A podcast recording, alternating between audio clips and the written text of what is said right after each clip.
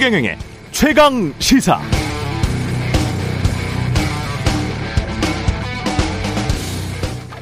네, TV 예능 프로그램들 보면 이런 말 종종 등장하죠. 예능 찍고 있는데 다큐 찍자고 달려든다. 재미없단 말이죠.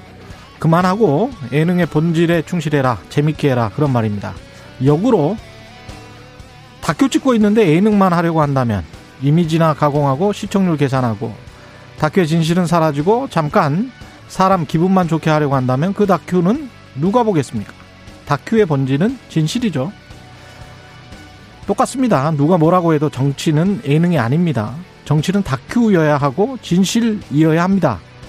이미지 변신한다고 조금 옷 색깔 바꾸고요, 유권자들에게 왔다 갔다 좋은 소리하고 괜찮게 보인다는 사람, 본인과 좀 다른 이미지 사람들 영입하고, 선거기간 기분 좋게 유권자 비 맞추고, 세금 줄여주겠다고 하고, 눈에 보이는 정치 분석 기사들이라는 것은 이런 이미지로 이렇게 하면 유권자들이 이렇게 찍을 것이다 또는 찍지 않을 것이다 같은 궁의 관심법과 같은 비과학적인 분석들만 난무하고요.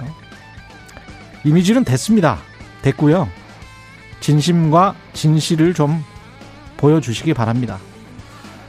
진정성을 보여주시고요. 끝까지 대통령 임기 끝날 때까지 약속한 대로 하겠다는 믿음을 심어주시기 바랍니다. 한 번도 그렇게 된 적이 없잖아요.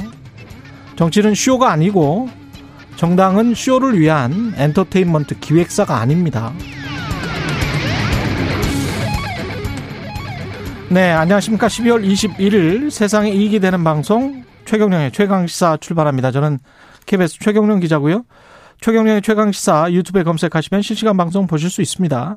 문자 참여는 짧은 문자 50원, 긴 문자 100원이 드는 샵 9730 무료인 콩 어플 또는 유튜브에 의견 보내주시기 바랍니다. 오늘 1부에서는 페미니스트 신지혜 영입의 의미, 국민의힘 선대위 이수정 공동선대위원장 이야기 나눠보고요. 2부에서는 최강욱 열린민주당 대표 만납니다.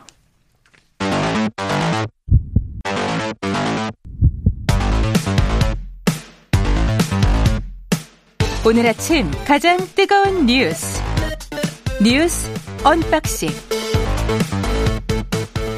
네, 뉴스 언박싱 시작합니다. 민동기 기자, 김민아 시사평론가 나와 있습니다. 안녕하십니까? 안녕하세요. 예, 오미크론과 관련해서는 뒤에 3부에 준비돼 있으니까요, 짧게만 소식만 전해드리죠. 그 예. 국내 방역 당국이 1, 2개월 안에 오미크론 변이가 우세종이 될 수 있다라고 예측을 했습니다. 그러니까 오미크론 확진자들이 진단 당시에는 무증상이 19.8% 정도 됐는데요, 지금 모두 경증이거든요. 근데 대부분 이 변이 확정 사례의 대부분이 60대 미만 사례이기 때문에 추가 분석이 필요하다는 게 이제 방역 당국의 설명입니다. 그리고 앤서니 파우치 미국의 그 국립 알레르기 전염병 연구소 소장 같은 경우에도 어제 CNN하고 MBC 방송에 출연해가지고 오미크론의 확산력과 전파력에 대해서 우려를 표명을 하면서도요, 백신 접종을 해야 된다라는 점을 계속 강조를 하고 있습니다. 부스터샷에 대해서도 계속 강조를 하고 있는 상황입니다. 그 오미크론의 뭐 위력이 얼마나 되든지 간에 지금 상황에서는, 나중에 모르겠습니다만 지금 상황에서는 확진자가 늘어나기 때문에 그것 자체가 이제 의료 부담으로 이어지는 이게 지금 문제거든요. 그렇죠. 어제 이재갑 교수도 똑같은 이야기 했습니다. 그렇습니다. 예. 그렇기 때문에 어제 문재인 대통령이 이제 이 병상 확보와 관련돼서 국립병원대에 이제 의료 역량은 코로나 중증 환자 치료에 집중해라 이렇게 특별 지시를 했는데요. 그래서 이제 국립대 병원이 좀 이 수술이 급하지 않은 환자들은 좀 이제 좀 일정을 미루더라도 코로나19 환자 진료에 집중을 해야 된다, 이런 취지의 얘기고, 여기에 관련돼서 이제 민간 병원도 함께 해주길 바란다. 그리고 거기에 대해서는 충분한 보상이나 뭐 이런 것들을 하겠다라고 재차 밝혔기 때문에 이런 것들이 또 얼마나 성과를 낼지가 좀 지켜봐야 될 문제고요. 이미 이제 서울대 병원 등의 국립대 병원들이 이제 그런 이 취지에 나서고 있는데, 민간 병원이 얼마나 여기에 동참할 수 있을 것인가, 앞으로 방역 당국이 노력을 해야 될 대목입니다. 우리가 공공 의료가 10%고 민간 의료가 90%잖아요. 네. 예. 결국은 공공 의료를 이런 상황이 발생했을 때를 대비해서 유럽처럼 조금씩 늘려가는 수밖에 없는 것 같습니다. 그렇습니다. 네. 결국은 민간 의료 쪽에서는 수익이 최선의 목표잖아요. 네. 그 사람들의 목표니까. 정부에서 아무리 뭐라고 한다고 한들 엄청난 인센티브가 주어지지 않으면 쉽게 움직일 것 같지 않고요. 그리고 네. 보건의료노조 같은 경우에 어제도 기자회견했거든요. 예. 병상 늘리는 것 다 동의하고 찬성하는데 왜 인력 증가, 인력을 확충하는 방안에 대해서는 아무도 얘기를 하지 않느냐라고 또 비판을 하고 있습니다. 근데 인력 증가라는 게 그게 하루아침에 또 되는 게 아니잖아요. 그렇죠. 지금 이제 일선 병원들이 왜 인력을 확충하지 않느냐라고 이제 문제 제기하는 목소리도 있는데 또 예. 병원들의 항변이 또 있습니다. 당장 이제 채용한다고 해서 그 신규 인력들이 바로 코로나19 중증 환자를 그렇죠. 돌볼 수 있는 그런 수준으로 예. 투입될 수가 없고 예.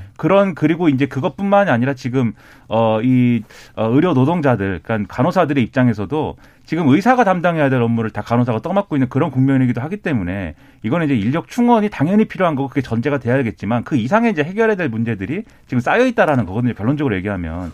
결국은 우리 모두가 지금 머리를 맞대고 코로나19하고 같이 살아가는 시대의 의료란 뭐냐, 어떤 시스템이어야 되는 거냐, 그거를 합의를 해갖고 바꾸지 않으면 안 되는 건데 이 합의가 앞서 뭐 우리가 이미지 얘기하고 그랬지만 정치권에서 되는가, 대선 후보들이 네. 그런 얘기하는가 아직 잘 모르겠습니다. 네, 구조나 제도 뭐 정책을 완전히 바꾸지 않고 뭐 돈의 집행이나 돈 집행하고 뭐 이럴 때는 또 그게 나중에 한번 쓰여진 복지 예산은 뭐 도저히 또 계속 증가할 수밖에 없다. 이런 게 이제 주된 기조였지 않습니까? 그러면 그런 상황에서는 복지 예산을 줄이라는 이야기잖아요. 그러면 당연히 줄일 수밖에 없죠.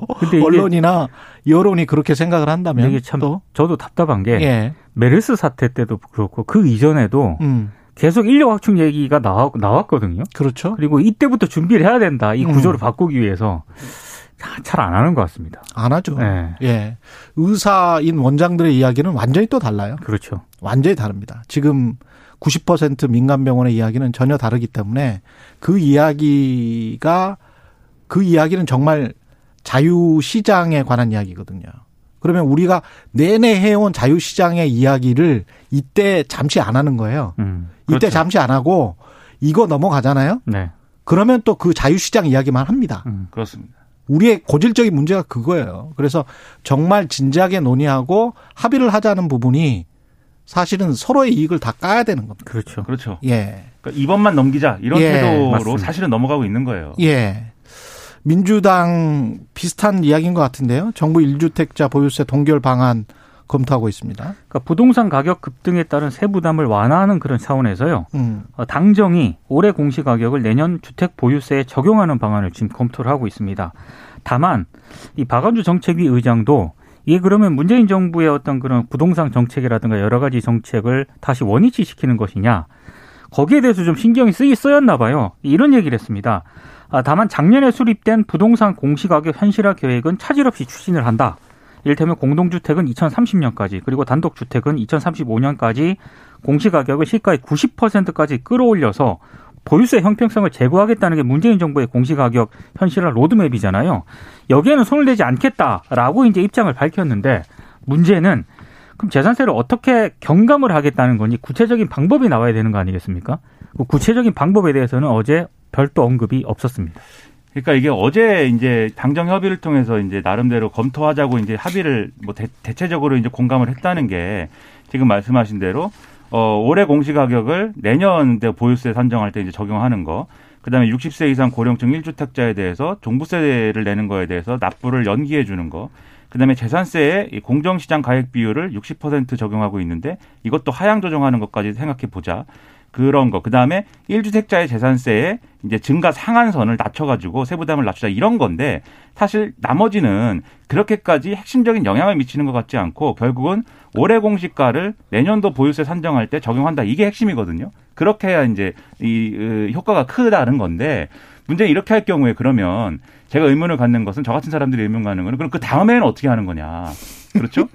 그렇지 않습니다. 그러면 앞으로도 순차적으로 계속 1년 전에 그 공시가격을 다음에 보유세 산정할 때 계속 적용하는 그런 시스템인 거냐 아니면 올해 내년도 산정할 때만 그렇게 하고 그 다음에는 그동안 이제 산정 안 했던 그런 공시가격의 증가폭을 다 적용하는 거냐. 왜냐하면 공시가격 현실화율은 또 그대로 두기로 했잖아요. 예. 그게 이제 의문일 수밖에 없는 거예요. 이게 예를 들어서 코로나19에 대해서 한시적으로 뭔가 지원해줘야 될 필요가 있다고 하면 공시 가격의 문제가 아니라 이거는 세제 혜택을 여러 가지 방식으로 주고 복지제도를 이제 손질하고 뭐 이렇게 하면 되는 건데, 공시 가격 문제로 접근을 했을 경우에는 어제도 말씀드렸지만 공시 가격에 의해서 이제 이 지금과 같은 형태로 자산에다가 이 부동산 자산에다가 세금을 부과하는 것은 내년으로 끝쳐야 돼요. 그러면 그 다음에는 새로운 시스템이 있어야 사실 이게 제가 볼 때는 이 설명을 잘할 수 있는 방식인데 지금 그런 방식인가는 조금 제가 볼 때는 의문입니다. 그래서 더 큰 로드맵이 있어야 되는 거 아닌가. 네. 새로운 시스템은 없죠. 그런 그렇죠. 시스템은 네. 없어요. 공시가라는 거는 시가에 따라서 매년 계산을 해서 그 정부에서 고시를 하는 겁니다. 그렇죠. 뭐 수십 년 동안 그래 왔고요. 그리고 네, 시가가 떨어지면 공시가가 떨어지는 해도 한 최근에도 한 4년 정도 있었어요. 2010년부터 2014년까지 제가 경제쇼에서는 가끔 말씀드렸는데, 가령 압구정 현대아파트 같은 경우는 뭐 큰 평형수 같은 경우에 제가 뭐 눈으로 다 확인을 했으니까요. 2억 정도가 떨어졌어요. 공시가만. 그렇죠. 네. 공시가만 2억이 떨어졌다면 그때 시가는 뭐 못해도 4, 5억은 떨어졌다는 거거든요. 그런데 그때도 제가 그 보도하면서 지적을 했던 게, 시가가 떨어진 만큼 공시가가 그 정도로 많이 떨어졌냐 하면, 그때는 시가가 떨어질 때는 굉장히 많이 반영을 해주고요. 시가가 올라갈 때는 공시가를 조금씩만 반영해줬던 게 박근혜 정부 때의 문제점이었거든요. 근데 문재인 정부 같은 경우는 시가가 올라가는 만큼 공시가를 올려버리고, 그리고 그 실효세율 같은 경우도 같이 올려버렸잖아요. 그러니까 이제 부담이 굉장히 크게 다가온 거죠. 몇 년 동안의 그 격차 때문에. 그래서 중산층, 특히 집을 가진 중산층들 같은 경우는 부담 또는 불만 이런 게 뭐 있을 수밖에 없을 것 같습니다. 서울 수도권의 네. 유권자들이 문재인 정부의 부동산 정책에 대한 불만들이 많지 않습니까? 네. 그러니까 결국은 세금 문제예요. 그렇죠. 예. 결국에는 서울 수도권의 유권자의 표심을 잡겠다라는 전략 차원에서 아마 당정이 그거죠, 뭐. 그렇게 하겠다라는 건데, 예. 근데 엄밀히 말해서 재산세 있지 않습니까? 내년 7월에 납부하고요. 예. 종부세는 내년 12월에 납부하거든요. 근데 이제 고지서가 날아오는 게 내년 3월쯤 되는 거 아니에요? 그렇죠. 1월, 3월에 그렇죠. 날아오기 때문에 3월. 대선 전에 날아옵니다. 그렇죠. 3월 전에 정산을 하고 네. 그다음에 결국은 순전히 이게 정치공학적인 생각 아닙니까? 그러니까 이 결론적으로 그 말씀을 드리는 거예요. 23일 날 표준주택 공시가가 나오기 때문에 이게 나오면 또 여론이 흔들릴 거니까 그 전에 이제 이런 얘기를 해가지고 이 공시가를 이렇게까지 뭐 많이 올린 거를 적용하지 않을 거야 이 얘기를 하는 건데, 제도적 정합성이 있냐고 제가 이제 여쭙는 거고요. 그 부분에 대해서는 답이 있어야 된다는 겁니다. 단지 일회적으로 단기적으로 판단해서 이번에만 그러면 어떻게 이렇게 좀 이 올해 공시가격을 내년도에 반영할 거니까 걱정 마시오 이 얘기로 네. 그냥 넘어갈 수 있는 것인가, 그렇게 얘기하려면 그 이후에는 그럼 어떻게 하는 거냐에 대한 답이 그렇죠. 있어야 된다는 거죠. 차라리 그러면 우리는 중산층 또는 집 있는 중산층을 위해서 앞으로 정책을, 부동산 정책을 이렇게 바꾸겠다, 그렇게 이야기를 하든지. 그렇죠. 그런 얘기가 있든지 예. 뭔가 정합성이 있어야 된다는 겁니다. 예. 국민의힘은 신지혜 페미니스트라고 불러도 되죠, 이분은. 그렇죠. 스스로를 페미니스트라고 했으니까. 네. 신지혜 씨를 영입했습니다.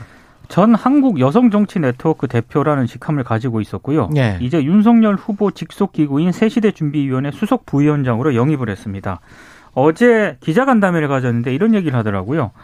윤석열 후보를 직접 만나봤는데 법치를 중시하는 분인 만큼 여성폭력 등의 강력한 의지를 보여서 지지할 수 있겠다고 생각했다, 이렇게 얘기를 했는데, 근데 지금 워낙 그 신지혜 전 대표 같은 경우에는 국민의힘에 대해서도 굉장히 좀 비판적인 입장을 보였고요. 예. 국민의힘의 어떤 여성 관련 정책, 젠더 이슈에 대해서 강하게 비판을 해왔기 때문에 이런저런 논란이 좀 제기가 되고 있는데, 국민의힘 내부에서도 뭐 하태경 의원이라든가 이런 분들은 아예 대놓고 공개적으로 SNS에 영입 반대한다고 썼고요.